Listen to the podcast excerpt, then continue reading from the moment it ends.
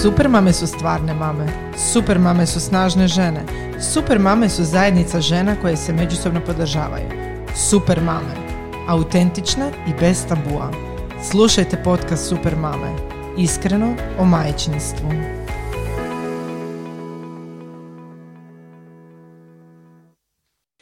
Pozdrav drage super mame, ja sam Sonja, a vama želim dobrodošlicu u još jednu epizodu podcasta Iskreno o majčinstvu. Današnja tema neće biti majčinstvo za promjenu, nego će biti zaljubljenost i strast. A ja sam za to dovela savršenu gošću, a to je Tijana. Bog Tijana! Bog Sonja, bog mame, bog svima. E, ja sam samo htjela reći Tijana, vjerojatno te svi znaju. E, držali smo, naše pratiteljice, pa smo držali nekoliko lajva s tobom, pa evo ti se za početak jedno predstavi. Uh, ja sam Tijana, uh, evo, ja sam mama, napokon dočekala sada već po više od polovici trudnoće. Um, psihologinja sam, uh, psihoterapeutkinja u superviziji, na doktoratu iz psihologije, vla, obožavam psihologiju uglavnom. Od uvijek, od kad znam za sebe sam to htjela raditi, tako da mi je to i nekako izvanje i zanimanje. I naravno kao i svi ljudi i posebice žene na ovom svijetu jako volim ljubav. i zaljubljenost i ova tema mi je e, zapravo jako bliska i jedva čekam da malo porazgovaramo o tome. Je li više voliš ljubav ili više voliš uh, požudu? Iskreno, prije kad sam bila mlađa sam više voljela one prve faze ljubavi, znači ono požudu i mm zaljubljenost, a mogu reći da danas definitivno više cijenim ovaj zadnji dio ljubav e, i, i nadam se u njoj ostati koliko god bude mogla trajati ne, sa svojim partnerom. Reci, reci Martina. Ja sam za početak, e, ne ti reci pa ću ja polako nas uvesti u našu temu, ne pa ne, evo, baš sam, baš sam htjela reći da ovaj, to tako dođe, znaš, ono kad si trudna, onda, onda ta požuda je onako nevažna. Ali onda, znaš, kad, ti, kad, ti dijete malo, kad ti dijete malo odraste, onda ti se lagano vraća ovo, znaš, ti je, budemo mi snimile za jedno tri godine ponovno ovaj podcast, pa ćemo vidjeti kako Nakon se ti... godine, da. Tako je, tako je, da vidimo kako se tva psihologija razvila od tad do sad. Ali evo, Martina, slobodno ti Ali točno to vidiš, to može biti vezano i za te faze, što stoji naš ono, mm trudnoći, samo vidiš tu neku, neku naš uh, idealnu kućicu mm da zajedno gradite nešto i to, no dobro. I to je Mi se malo naravno izezamo, ali uh, duge veze kao i brakovi mm donose puno izazova, je, tako? Pa ja bi ovako, ja bi za početak da nam ti jedna malo uh, više kažeš, možda da nam razjasniš nešto o pojmovima ljubavi, mm-hmm. uh, zaljubljenosti, strasti, što bi ti rekla, kako bi ti to opisala? I zašto se mi ponašamo tako kao što mhm. se ponašamo? Nedavno si mi spomenula jedno super uh, istraživanje, odnosno jednu mhm. zanimljivo, zanimljivu činjenicu kako se koliko se mi muškarci i žene uh, razlikujemo osobito mm. na početku veze. Da, muškarci su s Marsa, žene su s Venere. I to nekako uvijek potvrđujemo iz početka. Zapravo ima divnih istraživanja o toj nekoj, zove se biokemiji ljubavi. Ne? Znači što se to dešava u našem tijelu, zašto se mi ponašamo tako kako se ponašamo kad im osjećamo požudu i strast, kada kad smo zaljubljeni, a kada zapravo kad se ono vežemo i kada krene ta ljubav, kako mi to kažemo. I zaista postoje različite aktivacije. Ne? Recimo, jako je zanimljivo da u početku, koliko god mi možda to nesvjesno činimo, ali svi biramo partnere e, prema mirisu. Mm. Oni feromoni mm koje spominjemo stvarno jesu, oni su tu i aktivni su i ne znam da li znate da se nalaze iza uha, zato se uvijek ljubimo naravno po vratu, ispod pazuha i na genitalnom području. I to je neki prvi kontakt, rekli bismo, poslije vizualnog normalno, ne, jer ipak vidiš da, prvo osobu, nije baš da se samo pošnjofate, ali to je ona neka, rekli bismo, ovaj, kompatibilnost, je tako, pa neki ljudi ne paštu u tom nekom tjelesnom kontaktu je prvenstveno zbog tih feromona, jer očito genetski nismo valjda kompatibilni za dijete. Ne? Tako da to je neki prvi kontakt. Ono. Onda iza njega e, e, slijedi neka bismo jedna totalna, zapravo ona suluda aktivacija koja se dešava i kad smo pod stresom i, i u strahu. A to je amigdala, ne onaj dio mozga koji je odgovoran zapravo za anksioznost i paniku. mm Nekako rekli bi su počne orkestrirati cijeli proces i zapravo tu ono aktivira totalnu biokemijsku oluju i mi smo, ono, osim što smo sluđeni, tako ne spava nam se, e, stalno smo nabrijani, zapravo postajemo što e, obsesivni nekako u traženju tog partnera, stalno želimo, ili partnerice, ne, neko ko mm. sviđa, stalno biš bio s njim, na onaj osjećaj, onaj u početku. Ne? Da, da, onaj posesivni dio, onaj posesivni dio, samo hoćeš biti s njim cijelo vrijeme. Točno, e upravo to, ali to nije dugoročno održivo, tako da nama kemija pomaže i kaže ok, sad pomalo će se to sleći s vremenom i onda kreću novi, tu se javlja oksitocin, vazopresin, tako da baš imamo onako kemijski promjene u tijelu koje podržavaju zapravo ta naša neka ponašanja i zato se mi mijenjamo kroz sve te mhm. faze ljubavi, ne? Nije to sasvim, nije to slučajno uopće.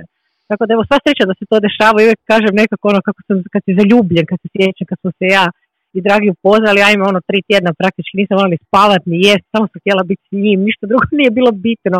Ono, ne znam, posao bi mi propao valjda da je tako zadnjih pet godina. Pa istina, zamisli da ti je cijelo vrijeme tako.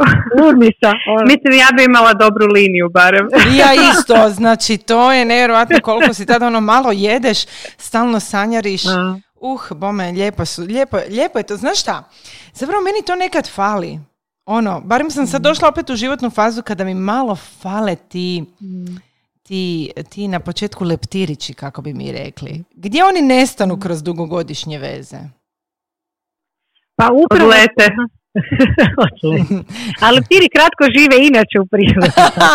A onda thanks, evo, nadam se Zato su ih tako i nazvali očito. Tako je, da. Pa to je zapravo taj, od te, kad amigdala se aktivira, ne? Onda mhm. taj centar anksioznosti zapravo utječe i na organe i zato mi u trbuhu je tako taj neki feeling je tih leptira, ta uzbuđenost velika, onako višeralna, ne znam kako, organska, ne, ono mhm. iznutra je, osjetiš taj da, nemir. Da. Ne? I to polako kako zapravo raste oksitocina, kako se smanjuju adrenalin, adrenalin, fenilatilamine i sve ti drugi neki se smanjuju, ovo raste i zapravo oksitocin nas polako umiruje. I to je ta neka stabilnost veze. E sad, slažem se da bi bilo dobro malo ponekad te leptire. Jo, baš bi bilo lijepo kad bi postao neki gumbić, znaš, ono da, da. ponovno stisneš i ono kao, baš bi mogli se sad opet ono vratiti u tu fazu. Ono srček je oko tebe, da, da, da, da. Pa kažu da razdvojenost dosta pomaže, recimo. kod ljudi i kod parova koji se rijeđe vide ili uspijevaju postići neke faze razdvojenosti da se češće aktiviraju ovi drugi, rekli bismo, svi hormoni. Da, zato ja idem dva mjeseca sama na more. E. to je to. Recept za, taj, za uspješan brak, ono, znači, nemojte previše biti skupa. Znači ti se Martina vratiš sa leptirićima svom mužu. Doletim. ti doletiš, dobra si, dobra si. Vidiš, moj muž i ja se zapravo već jako dugo nismo razdvojili, ali hvala vam na savjetu. Mislim da ću mu sad to predložiti. Ide sa mnom na more onda. Okay. može. Za tri godine evo i mene s vama. Onda. Da, da. Kako si rekla Sonja. Da. E sad ja ne znam da li ta razdvojenost e, je zapravo zbog inspiracije neke vanjskih poticaja ili je to zato jer se stvarno ovaj, to sve tako baš kako si ti rekla Tijana. ah, ja nisam radila istraživanja, samo prenosim informacije. A, dobro, da. Dobro, e, znači, ti ja sam u svojem životu da. trudim, pa stvarno vidim, evo mhm. iskreno, meni recimo pomaže, ja volim, vidim nekad da se saturira taj odnos, imam stvarno nekad potrebe ono, drago mi je kad dragi zbog posla nekad mora otići za vikend ili ja neku mm edukaciju ili nešto. Bude nam dobro ono da dva dana se ponekad ne vidimo. Baš onako se malo vratiš željno da, željno. da sretneš se opet. Ono.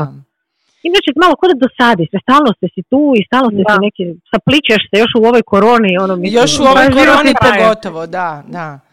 Ja da, život se pretvori u rutinu jednostavno, mm to je, je neizbježno.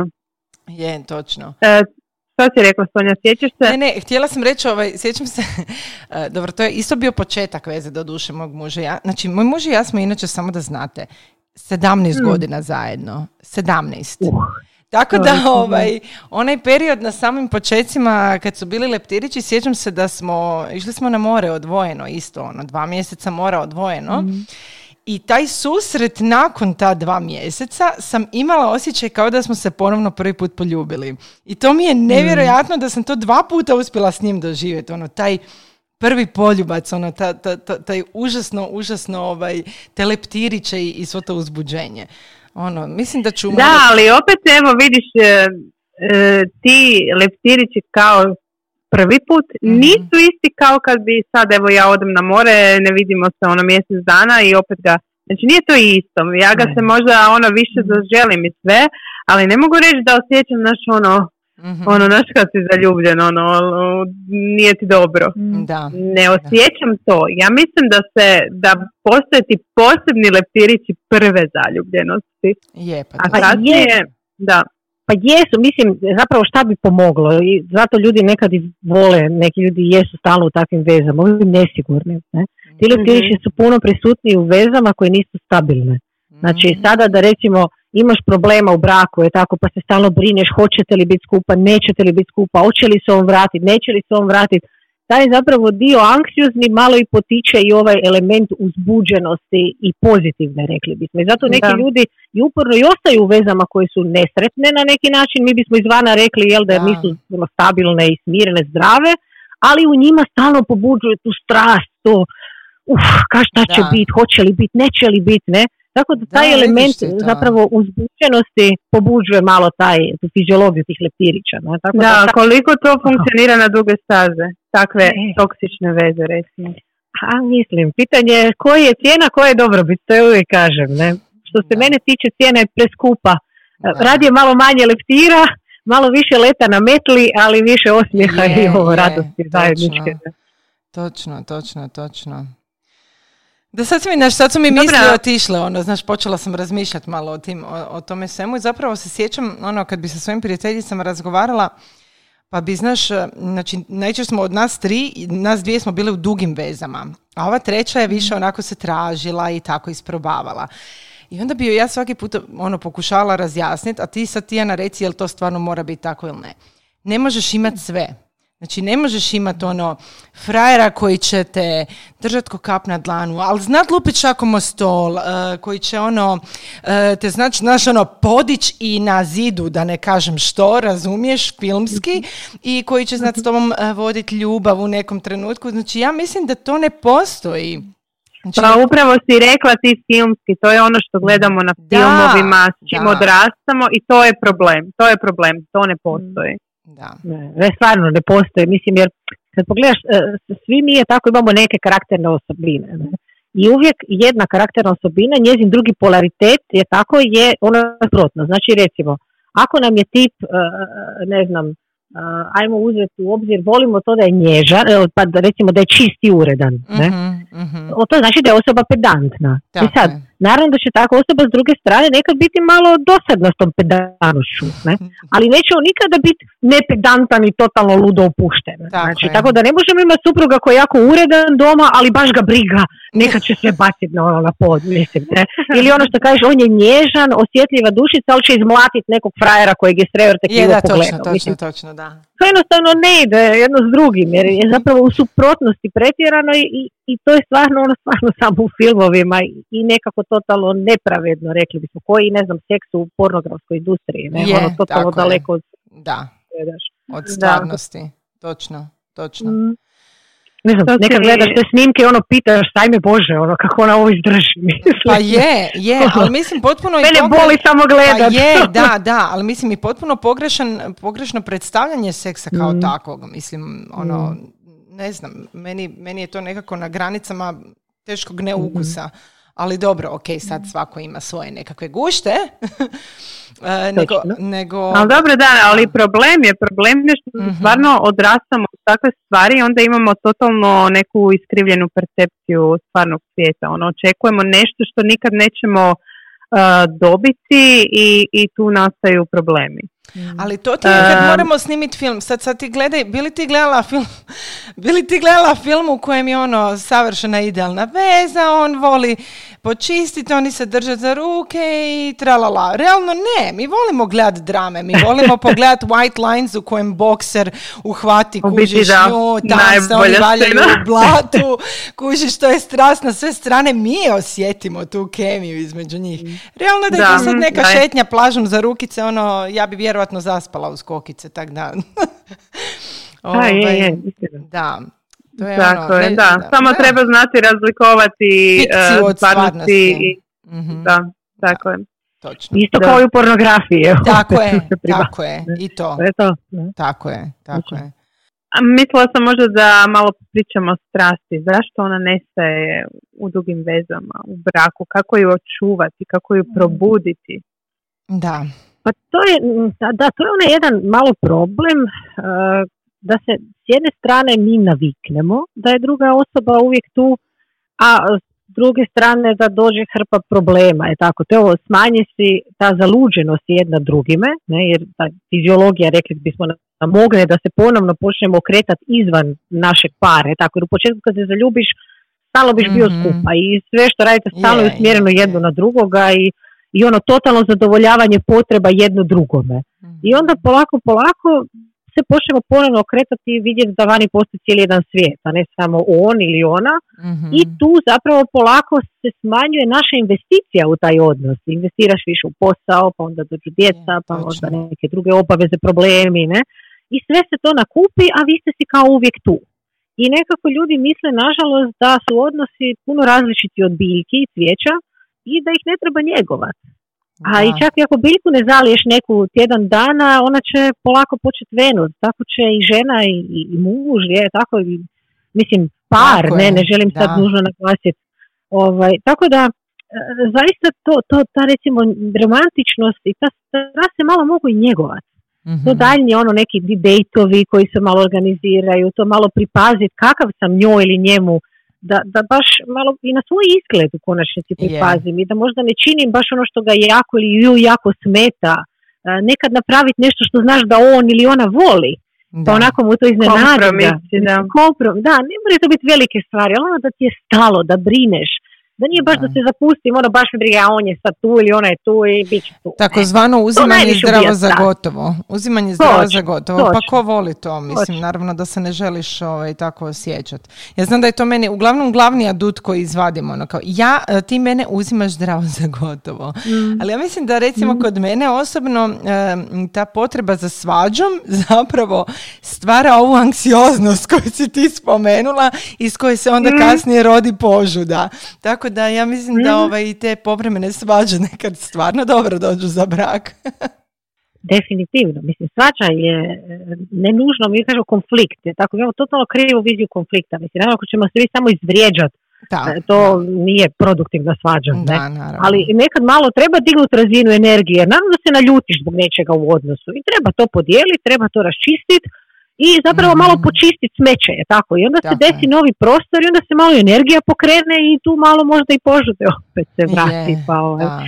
Neki zaista se vole miriti, kako se kaže, u krevetu, naravno ne svi parovi, ali da, naravno. ima tu elementa, ne, ljutnja uvijek u sebi donese nabrijanost, pa nabrijanost može prerasti u nešto drugo. mm mm Mislim, naravno nije da tu sad potičem ljudi svađajte se svaki dan, ali naravno. da treba raščišćavati odnose treba i da se treba nekad i zdravo posvađati treba, mislim, ne treba gutat, šutiti, stalno puštati samo je tako po tepih, pa ono, bit će, prostiće. Naravno, nećemo sad sve baš morati raspraviti, ali nekada treba malo raspraviti, dobro je počistiti, kao i kuću, tako i odnose. Ne? Tako je, slažem se s tobom. Um, ovaj, ja sam razmišljala, znači dobili smo bile jedan upit, stvarno to su izrazito rijetki upiti, recimo kad se žene oko ovakvih tema nama obrate, a pitanje je bilo vezano što kada se dogodi e, da nam se svidi netko, a u braku smo, imamo djecu i naravno taj netko nije naš partner. Kako sad tu ono ostati u granicama nekakvog platonskog kako bi rekla koketiranja a da to ne pređe granice koje bi mogle biti pogubne za brak za bračni odnos za obitelj ima li odgovor? Da i koliko je to, jel to te neke platonske crush, ja to znam crush u braku, znači li to da naš brak nije dobar ili to znači da smo jednostavno ono ljudi od krvi i mesa? Mislim, znači tu pričamo o nekom po, pa, o platonskim stvarima, znači o platonskoj zaljubljenosti i mhm.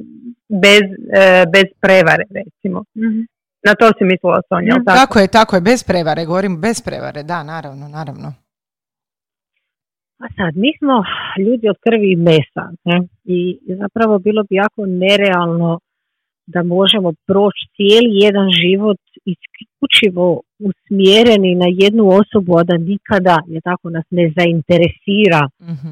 neka druga osoba sa strane, što tu opet ostaje u ovome potencijalno, je tako, nema prijevare, ne, ne idem u mhm. tu priču, ali realno kad pogledamo oko sebe ima jako puno divnih ljudi, je tako, i zanimljivih i pametnih i posebice ovo u braku zna biti problema i muž ili žena me više ne gledaju, ne, tu sam a ovo na jedan put se pojavio netko, pokazuje interes, e, možda je super, izgodan i mm. ljubazan i evo tu je i saslušate u trenutku kada možda ono suprug ti se ni ne javlja na telefon jer ima sto drugih stvari. I, mislim, nije teško upast, rekli bismo malo u tu začaranu je tako mrežu. Mislim, zavedete, ne, nismo, ljudi smo. Ne. Posebice, evo sad ja, ja ću se vratiti na tu biokemiju, mislim, kao već kad smo krenuli s njom da ju dodam. Mislim, nama taj oksitocin zapravo i vazopresin s dugotrajnošću veze također malo opadaju. Rekli bismo da je on u početku se luči na približno 100%, a polako vremenom padne za koji postotak. I sad tu su oni otvorili mogućnost isto promišljanja neka druga istraživanja da mi evolucijski nismo kao potpuno monogamni. Ja sad neću ulaziti u tu priču jer to nam je sve interpretabilno, je tako? I neki će ljudi reći da jesmo monogami, neki da nismo. To nam nije bitno. Bitnije nam je od svega vidjeti da e, kao ljudima nije lako e, u ničemu ostati usmjereni, je tako na jednu stvar cijeli život, pa tako ni na partnera. I poslove promijenimo, i hobije, i muziku koju slušamo. Tako da, e, jako je to zahtjev, jer se i mijenjamo. Je tako? Evo Sonja, ti si 17, koliko si ti Martina u vezi u braku? ja sam, sad ću ti reći, od 2007. Da, znači Skoro sam i ja. Da, da, to je to. Okay, mislim, ne mogu vjerovati da je toliko prošlo čovječ. Da. To su dugi odnosi, dobro, mi smo pet i mi smo kre, ono, upoznali se u starijim godinama, preko 30. jedan i drugi, ali, ali dugotrajnost odnosa implicira posebice u tim nekim ranim godinama, mm tako da se mhm. ljudi razvijaju, pa idu možda i nekim drugačijim cestama neko vrijeme i malo se možda i odvojimo na neko vrijeme, pa nešto drugo nas zainteresira, što partnera ne zainteresira, tako da sve je to prirodno, bih ja rekla. E sad, tu je jedino jedan mali, mali problem koji možemo sebi stvoriti, je da malo previše nahranimo tu obsesiju, rekli mhm. bismo taj novi odnos i onda možemo sebi zagorčati život zapravo. Jer možemo sebi zakomplicirati posebice ako smo vjerni i ne želimo ući u taj drugi odnos, mhm. ne? a onda se zaludimo jer to je ko ova početna faza zaljubljenosti s našim Tako je, prvim mužem ili partnerom. Ne? I to se sve ponovno replicira. Onda stalno razmišljaš o toj osobi, nisi više fokusiran doma, onda se znaju žene početi krivom osjećati jer kako sam ja to majka, kako sam ja to žena, zašto ja sad stalno razmišljam o njemu, ne? A zapravo prirodno je da se to krene jer si fokusiran na tu osobu i neminovno je da ćeš tako početi se osjećati. Tako da tu je malo možda keč uvijek neko ko kaže malo znati svoje granice i sposobnosti i ako stvarno si uvjeren da želiš ostati vjeran kad skužiš da se to malo buzelo, stvarno malo se maknuti, možda čak prestati vidjeti tu osobu, uopće se ne čuti s njom koliko god niste ništa zaglibili, ništa se nije desilo, ali mm. pomoć sebi tako da se doslovce makneš, da tu osobu sebi makneš iz života, jer sve drugo postaje mučenje, jer ne želiš ući u to, a full hoćeš i onda se osjećaš i loše i mm tako to jako zna zakomplicirati život, mislim, šteta je, ne? jer sve se dešava u tebi, sam sebe mučiš, a niko drugi oko tebe ne zna što se događa, a ništa ne dobivaš iz toga. Ne? Da. Tako da bolje je onda usmjeriti zapravo malo pogled na svoj odnos i vidjeti, ja uvijek kažem, ne što loše radi, nego šta bi možda mogo iz ovoga zaključiti, zašto ti se taj tip svidio, šta ti fali i pokušat malo to možda dobiti doma ili potaknuti to kući. Možda i mi se promijenimo. Ja sam baš neki dan rekla s tom dragom kako sam postala manje romantična. mm Ja sam u početku stalno neke organizirala, te dekicu, piknik, pa bi ne znam, ono, stala na rotoru, idemo se sad poljubiti. Mislim, ja to isto više ne radim. Da. I onako stani misliš, pa mogu ja to malo potaknuti. Pa sljedeći put kad idemo u Istru, iznenadit ću, uzet ću sa stvarima, izvuću radio i upalit ću muziku, svijeću i reći šta ćemo ja i ti tu sjesti, ti ti ili ne, baš me briga. Ne? I stvoriti možda i mi nekad neki ambijent, malo potaknuti stvari. Evo, tako da ja tu uzimam kao malo priliku da malo čovjek pregleda svoj odnos i vidim, hm, ok, šta mogu ukrast šta, bi, šta bi mogla sad možda kod sebe iskoristiti, ne? mm Ono, u tom mm smislu, a ne da nam je odnos loš, da pače, pa ne mora to uopće znači da nam je odnos ljudi smo, mislim, normalno da pogledaš nekog sa strane, on, ne, neminovno. da. A misliš li da to ima možda veze s tim da recimo, ja kroz razgovore i sa svojim ono, poznanicama i sa blogericama i sa općenito generalno sa čitateljicama, sa ženama, e, često dođem do toga da zapravo mi se čini kao da kada se i dogodi bilo kakva ovakva nekakva situacija da ti se možda netko tamo svidi sa strane, da je razlog tome što je ta osoba pokazala taj interes. Da uopće nije stvar te osobe, nego samo tog osjećaja koje ona tebi, ono, pogotovo mi mame. Znači, najčešće kad postaneš mama, toliko se fokusiraš u tu ulogu majčinstva da jako dug period zapravo zaboravimo da smo i žene i da smo još mlade i da imamo potrebe da je šteta sad ono reći, e, gle, sad sam ja mama, moje cice služe samo za dojenje i doviđenja. Ne, mislim, Tako je, da. ono, da se vratimo konačno ponovno malo sebi i onda da zapravo u tom momentu kad se polako vraćamo sebi, ako naleti neka osoba koja je pokazala interes za tobom, a zna recimo da si mama, stvoriti onaj osjećaj, wow, znači Pa da se osjećaš ženstveno, recimo ja gledam, da, da ja gledam ovu godinu, čovječe, ja sam je probala u trenirci, o čemu mi mm. pričamo, ono, navečer sam umorna, operem suđe, e, spremam malog u krevet i zastavim s tim najčešće. I baš to, ono, da se osjećaš, da se osjećaš kao žensko, mm. ono, da. baš baš to što I da se javi ta da, Je, ja nemam osjećaj da je to vezano sad sa ono nekom osobom. Mislim da je samo vezano, barem meni je takav dojam, da je vezano samo uz mhm. taj osjećaj, ono, jer je to neki onaj ovisan osjećaj, ono, daj mi malo mm. tog ono dopa, znaš. Tako da, ono, kroz razgovor sa ženom se učinilo kao da se više tu o tome radi. Mislim, valjda. Je, je, definitivno, naravno, ima i tog elementa, tako nekad stvarno ovisi o osobi, ne tu već ono kad kreće veća općinjenost, bih rekla, to ono kad ide da stvarno se ljudi počnu zaljubljivati u drugu osobu, ne, ono mhm. stvarno im se sviđa. Ali nekad je upravo samo to, da te neko malo pogledao, da je pokazao interes, da, mhm da je ovo upravo to, da je primijetio da si zgodna i dalje, da si žensko, da si nekome seksi, da si ono napeta, ne, privlačna. Ono, mama, a seksi, wow. I pobljucana, ono, dojka, točno da. to, da. Ne. je, je. Mislim, da, i nekad i mi žene, ovo što ste rekli, znamo dovesti do toga i ono, i problem je i kako je. u braku spavaš, on je na kauču, ti si djecom u sobi, mislim. je, da, je. Sve to skupa, ono, se svede na tu brigu oko gnjezda, ne? a zapravo mm. nestane kao ko smo mi kao par, Tako kao je. seksualni par. Je, ono, dva ljubavnika kao da se zaboravi, E pa to, kao da se zaboravi na, ta na tu seksualnost u braku, ono. Kao da je to mm. ono rezervirano bilo da, uvijek nas nekako djecu. slijedi ta uloga, uloga mhm. roditelja, mm. uvijek tu negdje, znaš, kod tebe. Mm. Znači uvijek je prisutna. Kad nema, da, ono, ne možeš biti uh, uh, spontan. Znači ono, nestane spontanosti, realno gledajući ono, djeca su tu konstantno negdje oko tebe, nije da baš možeš mhm. biti spontan. Največer si već mrtav umoran.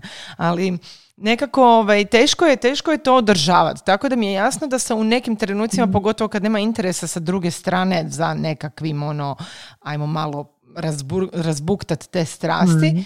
I što onda kada se recimo mm. dogodi ta situacija da se pređe granica, znači da nije sad to više koketiranje, nego da ti pređeš, sad nije nužno je li to poljubac, je li to, dovoljno je da smo ono ušli u nekakav ono, romantičan odnos koji ne mora nužno vezati seks sa sobom. Ono, a meni je možda čak gora zaljubljenost nego, nego seks. Ja ne znam kako bi preživjela da mi se muž zaljubi ono, u nekog drugog. Evo, to bi me možda više povrijedilo nego mm. nekakva prolazna požuda. Evo. I, i, I šta sad? Znači, dogodi se ono da prostiš sranje. Šta sad? Kako se ponašati dalje? Kako to sad sve zajedno ishendlat? E, šta sad? E, sad to je pitanje ja recimo radim nekad sad parovima na nevjeri, ne, znači dođu na mhm. partnersku terapiju zbog nevjere, neki uspiju preći preko toga, neki ne. Nema jednostavno, nema tu nekog recepta, je tako, mhm. nema tu nema tu pravog i krivog. Ovo što si rekla e, Sonja, tu nas dovede se u pitanje da preispitamo neka svoje očekivanja od odnosa, neke mhm. svoje granice, koliko smo spremni u nekom odnosu progutat, neću reći čega, je tako? Da, da. da bi ostali u tom odnosu. E, prihvatiti da naš partner ili partnerica nisu savršeni, da je na jedan put netko oskvrnuo taj mm odnos, je tako, jer mi doživljavamo da je to oskvrnuće, na jedan put je neko treći sa dušom. Ne? Da. hoće li se to ponoviti? Je li to bio zaista samo ovo, što si rekla, samo seks, samo tjelesni aspekt mm ili je tu bilo i više od toga, jer svima nama je nekako lakše prihvatiti samo taj tjelesni, ono kao desilo se, da, ne? Da. zalobilo se kao. Da. Ne? Ali ovo, ova komponenta prevare emocionalne, da su se oni ne znam dopisivali, da. E, da je on na nju mislio, da je slao neke poruke nježne, to nam je nezamislivo, to je svima puno gore, ne? I tu zato i dolaze na partnersku najčešće, jer to budu onda duže prevare koje traju. E sad, tu je vrlo, vrlo, vrlo osobna odluka. Ne? Da li uopće reći partneru da se to desilo ili ne, ili možemo živjeti s tim. Ja nisam zagovornik toga da nužno se uvijek mora biti iskreno u svakom odnosu. Znači, svi smo mi individue. mm I uvijek kažem ljudima, čujte, vi ste e, samostalna bića. Znači, nekada mi ljudi dođu na terapiju partnersku i onda recimo kad radim individualno s njima mi priznaju da su imali izlete mm izvan bračne, ali supružnike ili supruga ne znaju. Ne? I uvijek vidite što napraviti. I čujte, e, ne znam, znači nije to na meni da vam kažem hoćete ili ne reći. Pitanje je da li vi s tim možete živjeti, da. onda to ne utječe na vaš odnos. Ako vi možete živjeti s tim, a da druga strana to zasigurno nikad ne sazna i da vi nećete mijenjati svoje ponašanje prema osobi s kojom jeste zbog toga, a onda ne morate reći. Da. Ako će to na ikoji način utjecati na odnos, da se vi ne možete više normalno ponašati u tom odnosu, biti oni koji jeste, onda nemate puno izbora. Ne? Jer će kad tad mm osoba shvatite tako i zapravo ju mučite, mučite nju, mučite sebe. Da. A misliš li da je to moguće? Misliš da je moguće da zapravo ono i počinimo prevaru, a da s tim ono da uspijemo uh, recimo to prešutiti i, i živjeti s tim? E, ima, ima ljudi, e sad tu nam je bitno šta mi, kako doživljavamo prevare, recimo, mhm. ja sam, to češće mi se desilo s muškarcima, moram priznat, nego sa ženama u mojoj praksi, ne? Da, da. da e, više odjeljuju tu fizičku komponentu, tipa ja mhm. svoju ženu volim, i s njom imam obitelj, djecu, sve cijeni, me ne bi je nikad mijenjao, ali povremeno mi se omakne neka lijepa ženska onako jer mi je zgodna. ovaj, onako tjelesno rekli bismo isključivo, ne, I ne izlet izvan bračni u smislu ljubavi, nego eto, na poslovnom putu pa zalomilo se. Ne? Ovaj, e, kod žena, e, ovo što sam i u praksi, ali nekako i kroz istraživanje imamo više, to potvrđuje jednu i drugu struju, žene više emocionalno varaju.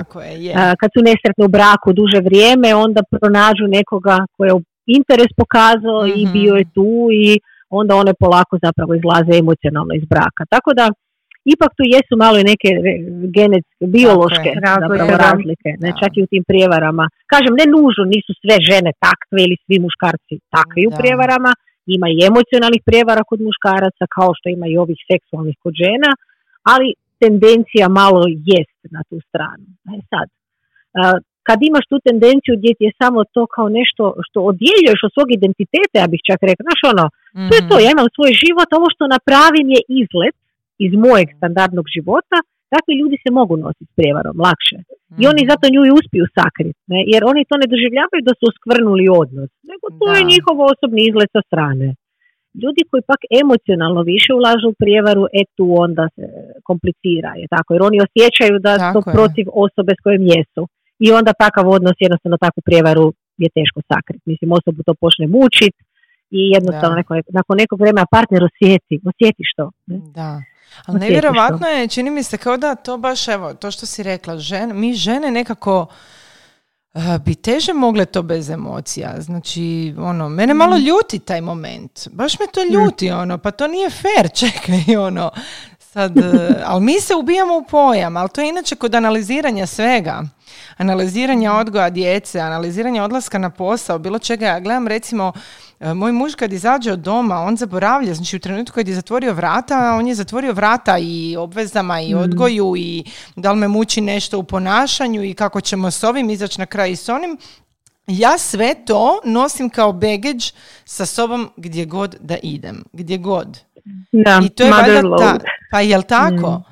Znači jednostavno, ovaj, uh, ali nekad mi baš, nekad baš budem ljuta zbog toga. Ja bih htjela taj switch u glavi, ono, boli me briga, evo. Znači ja ću se sad koncentrirati samo na posao neću se ni sjetiti svojeg djeteta, niti svega što me još čeka dodatno doma. A pogotovo kad se radi o nekakvoj ovakvoj situaciji. Ja ne znam kako bi ja mogla sjesti pored muža da sam ga prevarila, a to pretpostavljam da većina žena bi imala problem s tim. Mm. Ali da, ljuti me to što bi oni mogli sjesti pored nas. Evo, to me ljuti. Ali ne svi. Moguće je vrlo moguće da, da tvoji ne je tako, jer to... pa mislim, ipak mi tu, ono kad se vratimo na one, oni koji će te lakše na zid je, nabit, ne, je, kad to je, je. to su oni koji će prije sjest kraj tebe i točno, ne? je. I zato takve ne ženimo. Tako je, ali je. Ali to je stvarno Ništa od zida. Da, ništa od zida. Ništa od zida. Ništa od zida, zato jer imam 70 kila stara moja. Ništa od zida. Jedino da naš tulić mali neki stanem, znaš pa. okay. Dobro. Ba, ima Ikea one škalice. Da, da, da. ovaj, da, ali ovaj, dobro, ok, ali recimo kako onda, uh, postoji li nekakav način kako bismo mogli um, zavarat sami sebe, ono, ispriječiti se ovakvih situacija da, ono, brak, jedan brak opstane. Opstane djecu, na primjer, opstane sve brige, pandemiju, ono, neki tips and tricks, ono, koji su lako izvedivi u ovim uvjetima trenutno. Najveći tips i triks je biti iskren s partnerom. Da. Mi, ono, i slušati jedan drugoga, slušati kad je taj netko iskren, je tako mm prema tebi. Jer ako mi otvoreno iskazujemo jedan i drugi, šta mislimo i osjećamo, što nam treba i koje su nam granice, nama nema granica. Tako je. Problem je što se to često ne događa. Je tako, ljudi šute, je, gutaju, trpe, imaju očekivanja koja su uh, neispunjena, ali možda ih nisu ni podijelili, da. nego očekuju da partner čita poruke ili on očekuje da ona nešto čita i mislim, e, mi puno toga često prešutno očekujemo. A zaboravljamo da smo svi različiti i da nitko ne dolazi nažalost s uputama, je tako, koji Kane i ovi montažni mm ormari i sve mm ostalo. Ne? Nego upute ti daje osoba s kojom jesi. Da. I, I ako ti ne daje točne, koherentne upute pravo i na vrijeme, e, pardon, jebi ga. Da, je. Znaš, ono, neminovno je da će se desiti problem, ne? Mhm. A, a, zapravo je to ključan tips and tricks, da sva, i onda da se uvažavate, ne da ti sad, naravno, reci mi iskreno, onda ja ti iskreno kažem, a onda ti to, ono, baciš preko ramena i piću dalje, ne? Da. Jer ako sam ti rekla da mi zaista treba to, a ti mhm. to napraviš, ne? Onda yeah. i ja ću nešto za tebe, i onda tu smo si nekako opet partneri, to ne kaže, to je to partnerstvo u braku. Yeah. Nije puno, je tako, mislim, to je jako teško, a, a zapravo tako malo. I onda ako to ide, onda će sve ići. Jer onda ćemo i seks održati, i naravno ne u svim fazama, ali ako ti kažem da mi fali, da, da mi fališ seksualnog vragu, pa onda ajmo se malo češće naći i tamo u tom krevetu, ajmo izmisliti to vrijeme. Ono, ne? Da, sad smo možda malo isto pričali o nekoj idealnoj situaciji, nekom braku koji funkcionira. Što kad smo u lošem braku zaista? E. Jer vjerujem, zato što mislim da mnogo žena ostaje u lošem braku zbog mm. Mislim, ne samo mnogo žena, nego i mnogo muškaraca, općenito I mnogo drugi. muškaraca, naravno, naravno. ostajati možda u nekakvim toksičnim, ma možda čak i ne tog, nego mm. ono, cimerskim odnosima u kojima nema mm. nikakve ljubavi, nikakvog poštovanja i ono apsolutno ničeg, nego eto žive pod istim krom zajedno s tom djecom. I šta onda? Šta onda? Ka, mislim, i recimo čak i ako jedna strana i pokušava napraviti neku promjenu, ali druga strana mm. u potpunosti na to oglušena, e, šta sad? Ono, što savjetovati toj osobi? E ovako, e sad ja tu kao psiholog je tako uvijek kažem, to je ili vrijeme zrelo za partnersku terapiju, a često vam neće drugi partner uopće ni doći mm, na partnersku terapiju, jer ga nije briga. Ne? Da.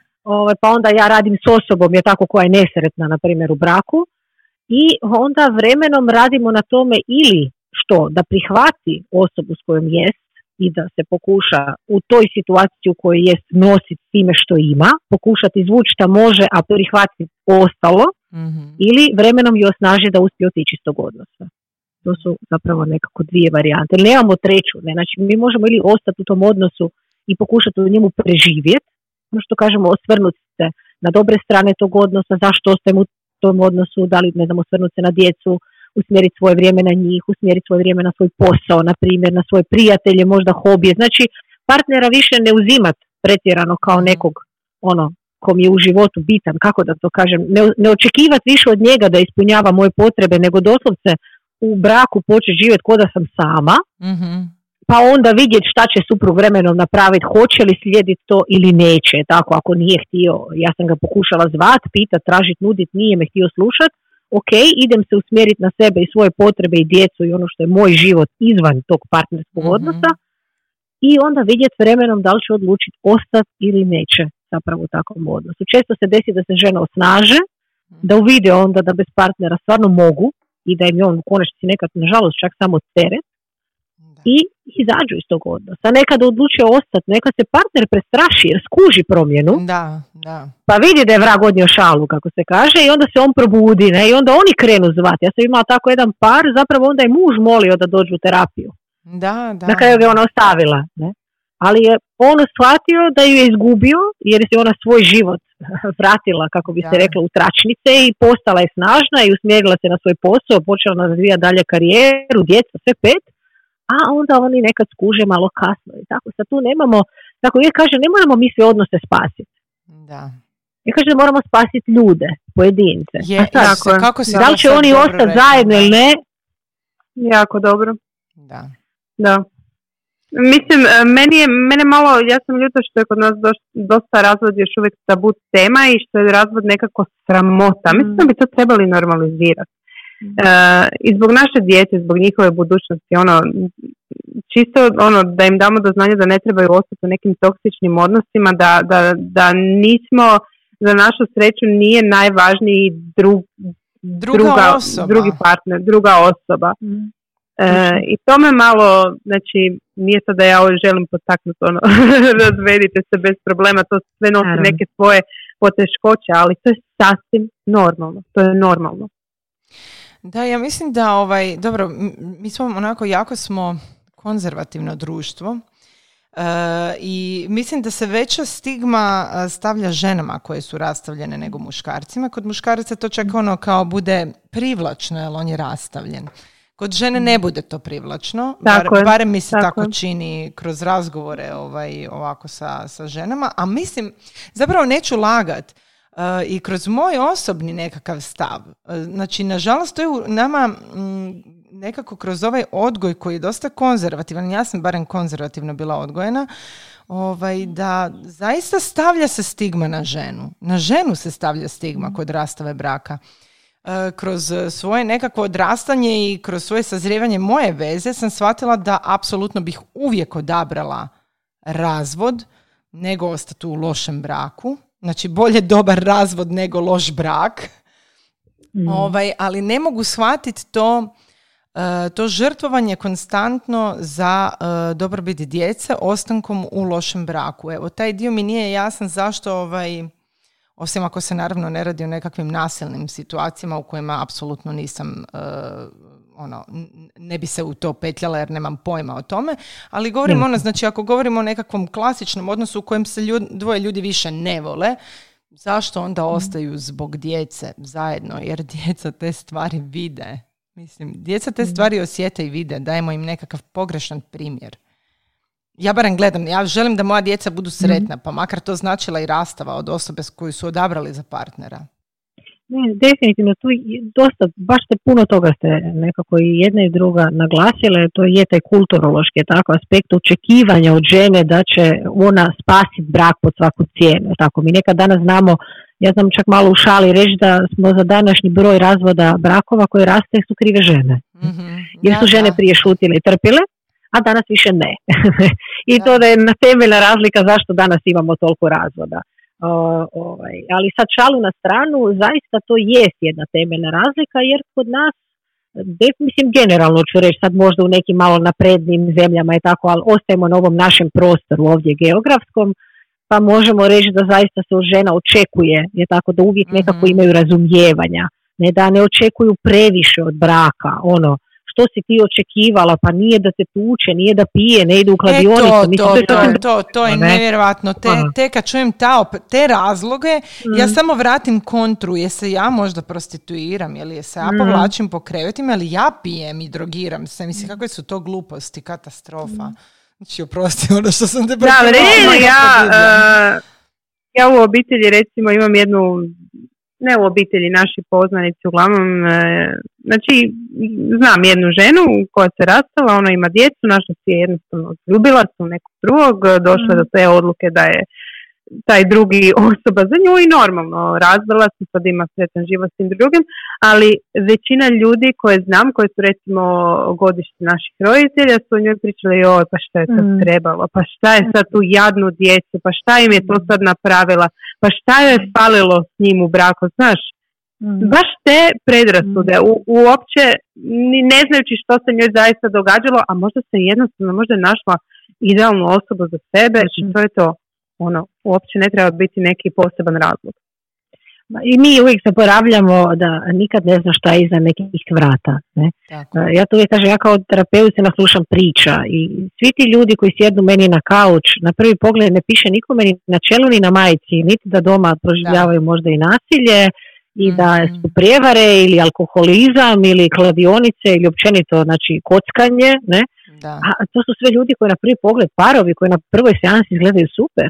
Da. I ja čak nekad znam reći na kraju prvog susreta, dobro, ovaj, evo, meni je evo simpatično vas bilo upoznat, ali ja se pitam zašto ste uopće došli. Da, da, I onda da. potaknem zapravo priču gdje se otvore. Tako da mi često vrlo površno je tako ljudi gledaju parove izvana. Oni su Ivan par, je tako, vidi, je, je. skladni, lijepo odjeveni, veseli, nasmiješeni, imaju dječicu. Šta će im više od života? a ne znamo šta se dešava jednom kad taj par uđe u svoj stan, u svoj auto, zatvori prozor, vrata i više ih niko ne čuje. Evo da to je prva ta neka temeljna predrasuda koja mi općenito imamo o ljudima.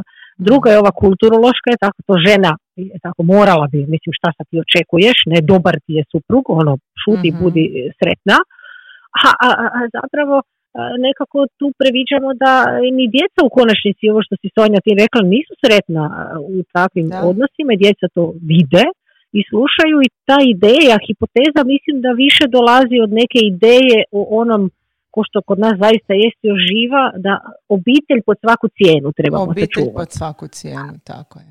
Kao da je to nužno za dijete dobro, ne? a vidimo nažalost u novinama šta se svako toliko desi zbog takvih ideja. Ne? Da. Tako da E, obitelj ne mora nužno ostati po svaku cijenu, posebice ako je ta cijena visoka, mhm. jer ta djeca to doživljavaju, vide svaki dan, naravno da nisu dobri ni loši razvodi, to isto moramo odmah napomenuti, i tu djeca također iznimno pate, kad se roditelji mm. svojataju djecu, jedan drugoga ucijenjuju preko djece, vrijeđaju partnera djeci, pa tvoj tata je ovakav, tvoja mama je onakva, znači to su ponašanja koja mi moramo izbjeći. Ali sva djeca s kojim sam radila da su imali roditelje zdravog razvoda, ja bih rekla, čak su mi otvoreno rekla da im je drago da su se roditelji razvili. Jer vide da su roditelji bolje, da. pronađu polako neke druge partnere, e, e, roditelji međusobno odmah postanu bolji jedan prema drugom, jer mhm. više nema one komponente bivanja stalno zajedno gdje se ne podnose. Jer mi dođemo u razvodu do razine da partnera više ne podnosimo. mm I onda čak i ono što nije možda toliko strašno, stalno doživljavamo i jedan drugome prebacujemo. I tako dođemo do one točke saturacije gdje ti više drugog ne možeš crtanu vidjeti. Mm-hmm. Mm-hmm. A gdje se to osjeti? Mislim, zar, je, zar je poučno za dijete gledati roditelje koji se nikad ne poljube, nikad ne zagrle, gdje nema nježne riječi, Tako, gdje mama i tata spavaju odvojenim Takav sobama. je to primjer, upravo to. Upravo to. Ali mislim samim e. time, e, evo često puta ono, i ja sama, kad sam, znači, ono što sam znala kad sam rodila je da neću da mi muž spava na kauču. Ja sam to sebi nekako zacrtala da ne želim tu odvojenu komponentu zato jer je on meni važan. Znači, dodir s njim je meni bio važan. Znači ne govorim o seksualnosti, govorim samo o onom najjednostavnim dodiru i da je on tu pored mene u krevetu. Jesmo kasnije kad je došlo drugo dijete, svako ste sa svojim djetetom. Međutim, evo došli smo u fazu da smo sad ponovno konačno zajedno. Isto tako, e, često puta sam čula, e, pa dobro, evo, ti imaš muža i spavate odvojeno, pa kao ono, u čemu je problem? problem zapravo, zapravo, čini mi se da žene brkaju spavanje odvojeno u krevetima, ne znači da mi nismo bliski više, kao osobe i kao bračni par. Da, ali čini mi se da, da kao da na, na to prvo zaboravimo kad dobijemo djecu. Zaboravimo na našeg partnera i mi žene nekad zaboravimo na naše mhm. muževe. Znači sad ajmo uzeti u obzir da imamo muža koji je dobar, koji je dobar, koji je recimo nježan, koji je jedan od onih kojeg ženiš, znaš. I ti na mhm. njega zaboraviš, dobiješ jedno drugo dijete i zaboraviš na njega u potpunosti, zaboraviš na njegove potrebe. Mhm. Znači, nekako mi se čini kao da ono, tražimo i same sebi opravdanje ono, a joj, daj, nemoj me još sad i ti pilat sa nekakvim glupostima. I tu dođe opet do, do, do raskola. Ne, mislim, ne znam što sam sad htjela s ovim reći, ali mm zato jer imam u, u, u, svojoj blizini situaciju u kojoj je došlo do teške eskalacije, do, do ono, mm nećemo se rastati zato jer selo će pričat i njih dvoje su u toksičnom, katastrofalnom odnosu, znači, znači katastrofalnom odnosu i mi smo svi potpuno bespomoćni sa strane. Gledamo u to i, i, i znamo da je tempirana bomba. I što sad savjetovati osobama koje su u takvom odnosu, a, a, nema, ono, jedna je ono evidentna žrtva koja će trpiti, a druga je ono, gle, boli me briga. Šta savjetovati? Iskreno, ništa nikad parovima. mm Ovaj, e, parovi e, imaju jednu svoju unutarnju dinamiku.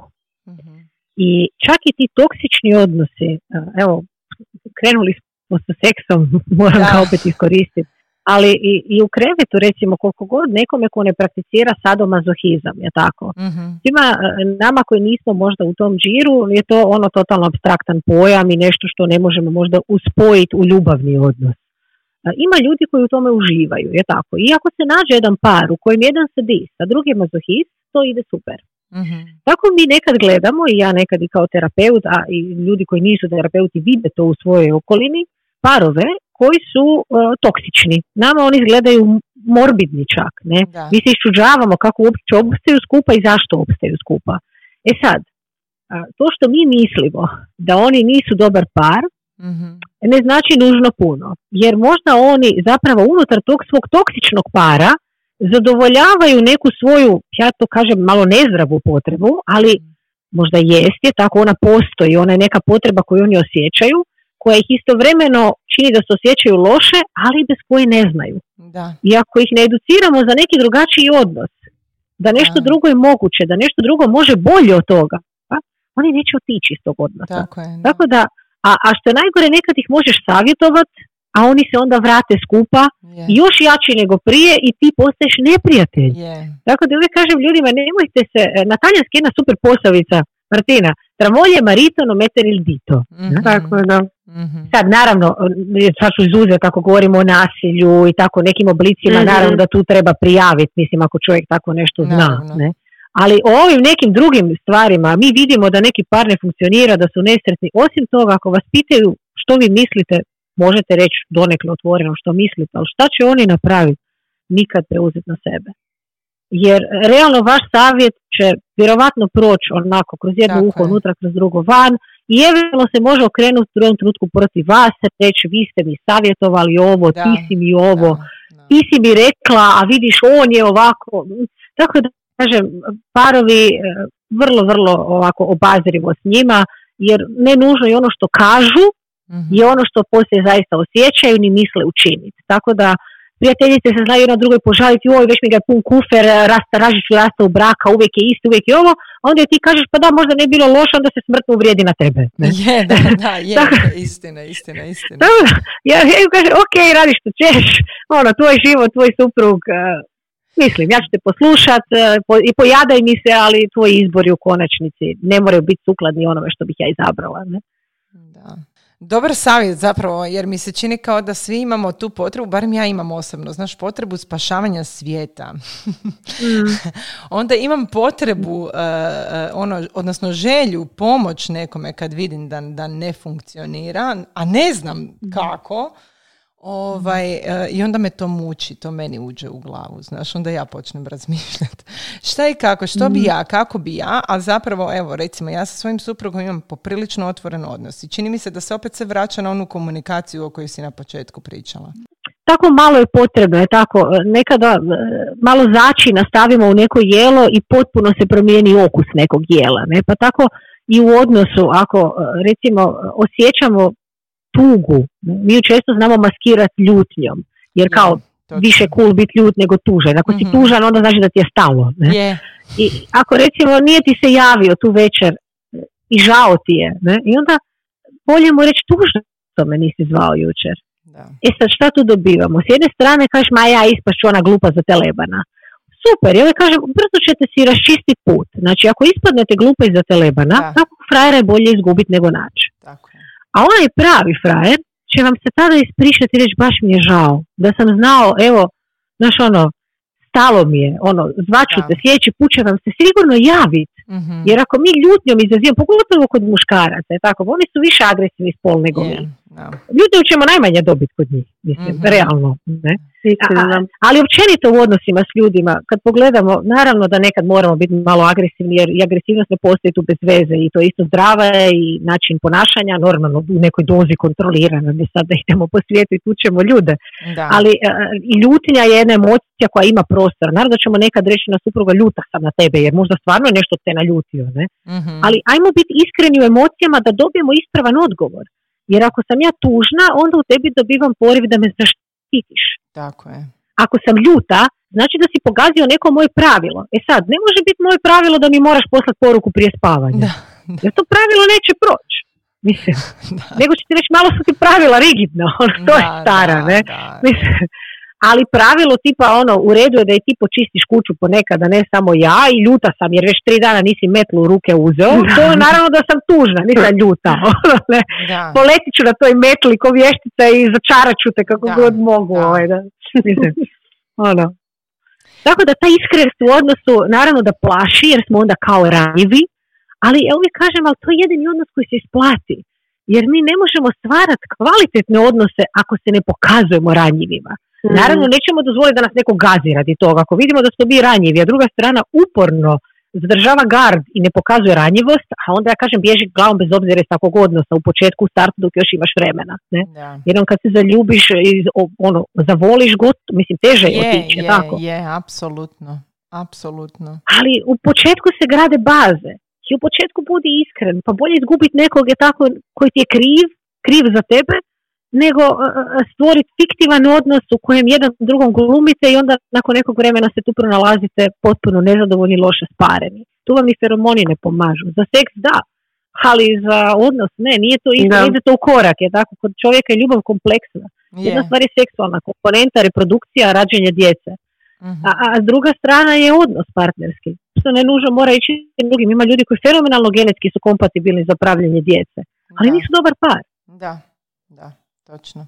Tako da koji sve kod ljudi kompleksno je tako i odnos kompleksan.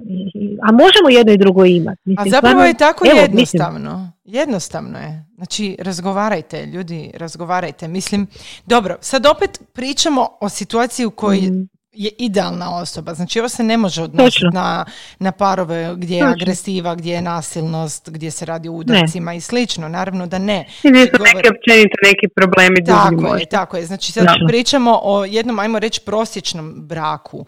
Prosječnom braku sa prosječnim problemima. Znači ne govorimo i ovo se ne može naravno primjenjivati na žene koje su ili muškarce koji su u, u groznim odnosima ali ovaj, znam da evo, mene, na, mene su cijeli život roditelji ovaj, odgali na način da moramo razgovarati. I uvijek naći vremena za razgovor i o tome kako smo proveli dan pa do toga što tražimo jedno od drugog. Evo, i nekako se meni do sad to pokazalo koliko god sam ja lajava, pa se često dogodi da ja laprdam sa strane, a ono, ono znaš, već ono treće pivo pije u tišini. ovaj, ali, ali jako, jako puno pričamo. Zaista jako puno pričamo. Tako da bih ja rekla da je to ovaj, možda mm, glavni problem što smo zaboravili pričati jedni s drugima. I slušati se. I slušati se, tako. tako. Mi često samo mi reći, ali ne slušamo drugu stranu zaista što nam govori. Mm. Je, pa pričamo, ili nas ne sluša druga strana. Da. Pričamo u prazno, je tako. mm Pričat, reći, izreći i poslušati zaista iskreno drugu stranu bez usuđivanja, i bez nužno doživljaja da to što druga strana kaže je kritika na nas. Mm-hmm. Jer mi odmah sjedimo braniti. Ego, ego, Sad, Nije mu dovoljno seksa, šta bi on više htio? Ne, mislim. Ili ona, nije nikad ti nije dovoljno, ja tu sve radim i čistim i ovo i ono. Ok, možda nije to baš tako, ajmo se, zašto ja doživljavam to, zašto ti to, gdje je bug u komunikaciji? Tako u programiranju, nešto u algoritmu ne ide, ono, ajmo vidjeti, mislim. Da ajmo pročačkat, možda su moja očekivanja previsoka za tebe, možda možeš negdje nešto kompenzirati, možda ćeš manje usisati, ali ćeš više, ne znam, špežu raditi, ono, mm ajmo se dogovoriti, možda ću ja malo isto, ne znam, više, ovo što si rekla Sonja prije, se sjetiti da i ti postojiš ovdje, a ne samo klinci, ne? Da, možda ću se ja pokušati malo nekad sjetiti da si ti tu partner i da koliko god se meni sad to baš ne, da uopće ne razmišlja o tome, da, da je možda tebi potrebno, ne? Da. Pa pokazati jednu večer doći ja do tebe i zagrlite nešto šapnut na uho dok smo na kauču, možda je prikladan trenutak koji naravno je teško s djecom pronaći. pa ono, iskoristiti priliku. Tako da to su svi ti neki detalji, ona briga. Ne opet se vraćamo. Komunikacija i briga jedan o drugome. To je dok nije utakmica na televiziji. A, dobro, to. Onda pričaš u prazno. Sad već drugi neki. Onda pričaš u prazno, stara moja. da, treba naći idealan trenutak, da, to je istina, da. Da, moj više ima problem s lemilicom. Ama nema. Da, okej. Pa da, ne, on kad isto radi tamo na svom kompu i tamo neke svoje te strojeve, nešto spaja, ništa, šapćem, šaptala sam i u startu. Još ono prvi par dok sam šaptala je prošlo. Poslije. Sad je gotovo, sad nema više šaptanja u krivim trenucima. Ne, ne, ali naučiš koji su pravi. Ne? Je, Tako da to je, točno, točno, točno. Dobro, da, ovo si super rekla, zapravo razgovarati i slušat. Da, taj moment i ja sebe moram podsjetiti da nekad malo ono, ajde ušuti i poslušaj što ti on ima reći. Tako da, ovaj, hvala ti na ovako lijepim i je A on kaže, draga, gdje si mi spremila gaće?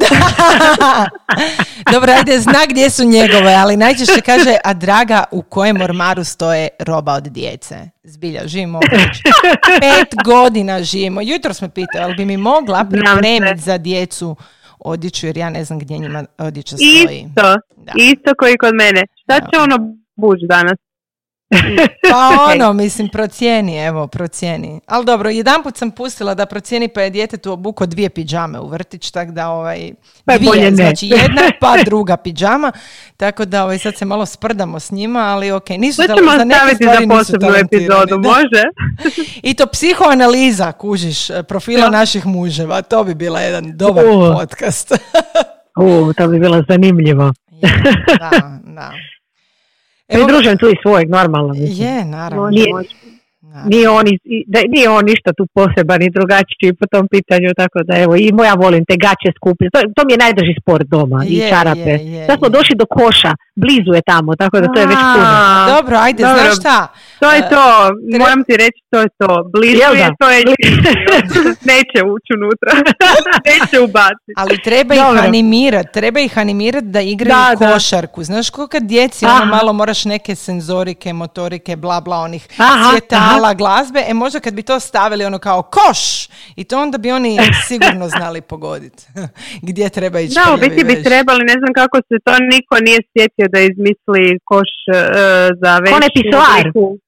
Pa da, ali nogometni nekog, nekog koša za košarku ili tako nešto. Eto, zato... Da, ili gol, gol, gol. neki moj bi nogama. evo, to je to, patent super mame, novi koš za, koš za dolje rublje. Šta, evo ideje za tržište. Je, on. je, je, točno, slažem se, slažem se. A ono, evo, da bude nekakav kompromis, možemo i u bež varijanti napraviti taj koš, da se paše uz cijeli ovaj interijer. A, super. E, Tijana, hvala ti stvarno na, e, na ovom lijepom i ugodnom razgovoru. E, svakako je ovo tema o kojoj bi se još jako puno dalo, ali bilo bi zanimljivo jednom u ovaj razgovor dovesti jednog muškarca jednog mm tatu jednog muža, baš bi bilo ovaj mhm. zgođušno dovesti, pa čisto Znaš da kako je prošao podcast sa muškarcima? Da, znači to mi je bio daleko najteži podcast koji sam moderirala jer njih trojica su šutila cijelo vrijeme. Znači oni su odgovarali sa da i ne na pitanja. Onda, onda znaš Bili su krivi. Bili su krivi. Bili su krivi. Da, ja im cijelo vrijeme govorim, ali nema krivog odgovora, daj se opustite. Ma kakvi? Još ovaj moj je sportski komentator, čovjek bi rekao da će se opustiti. Ali dobro, budemo Aha. malo ovaj, podgrijali s burgerima i pivom i onda ćemo ih dovesti u podcast. Mislim više pivom nego burgerima. Da, da, da, slažem se, slažem se koja viška onako da, da se malo opusti. I zapravo počne snimati kad nisu ni svjesni. To je Tako je, da, da, da, da. Čim oni vide mikrofon. da, ali onda bi, onda bi onda bi imali podcast o, o, o sportu nekom. Da, da, da. Nisu svjesni. Nakon par minuta. Dobro, šalimo se malo. Ako ovo slušate, znamo da nas ne slušate. Muškarci, volimo vas. jako najviše. najviše na svijetu, da. Tako je. E, eto, hvala vam, da, hvala vam što ste nas slušale i evo, e, čujemo se opet nekom drugom prilikom. Nadam se da vam je ovaj podcast malo pomogao. Hvala Tijana na superstarcima. Evo, hvala vama, bilo mi je užitak.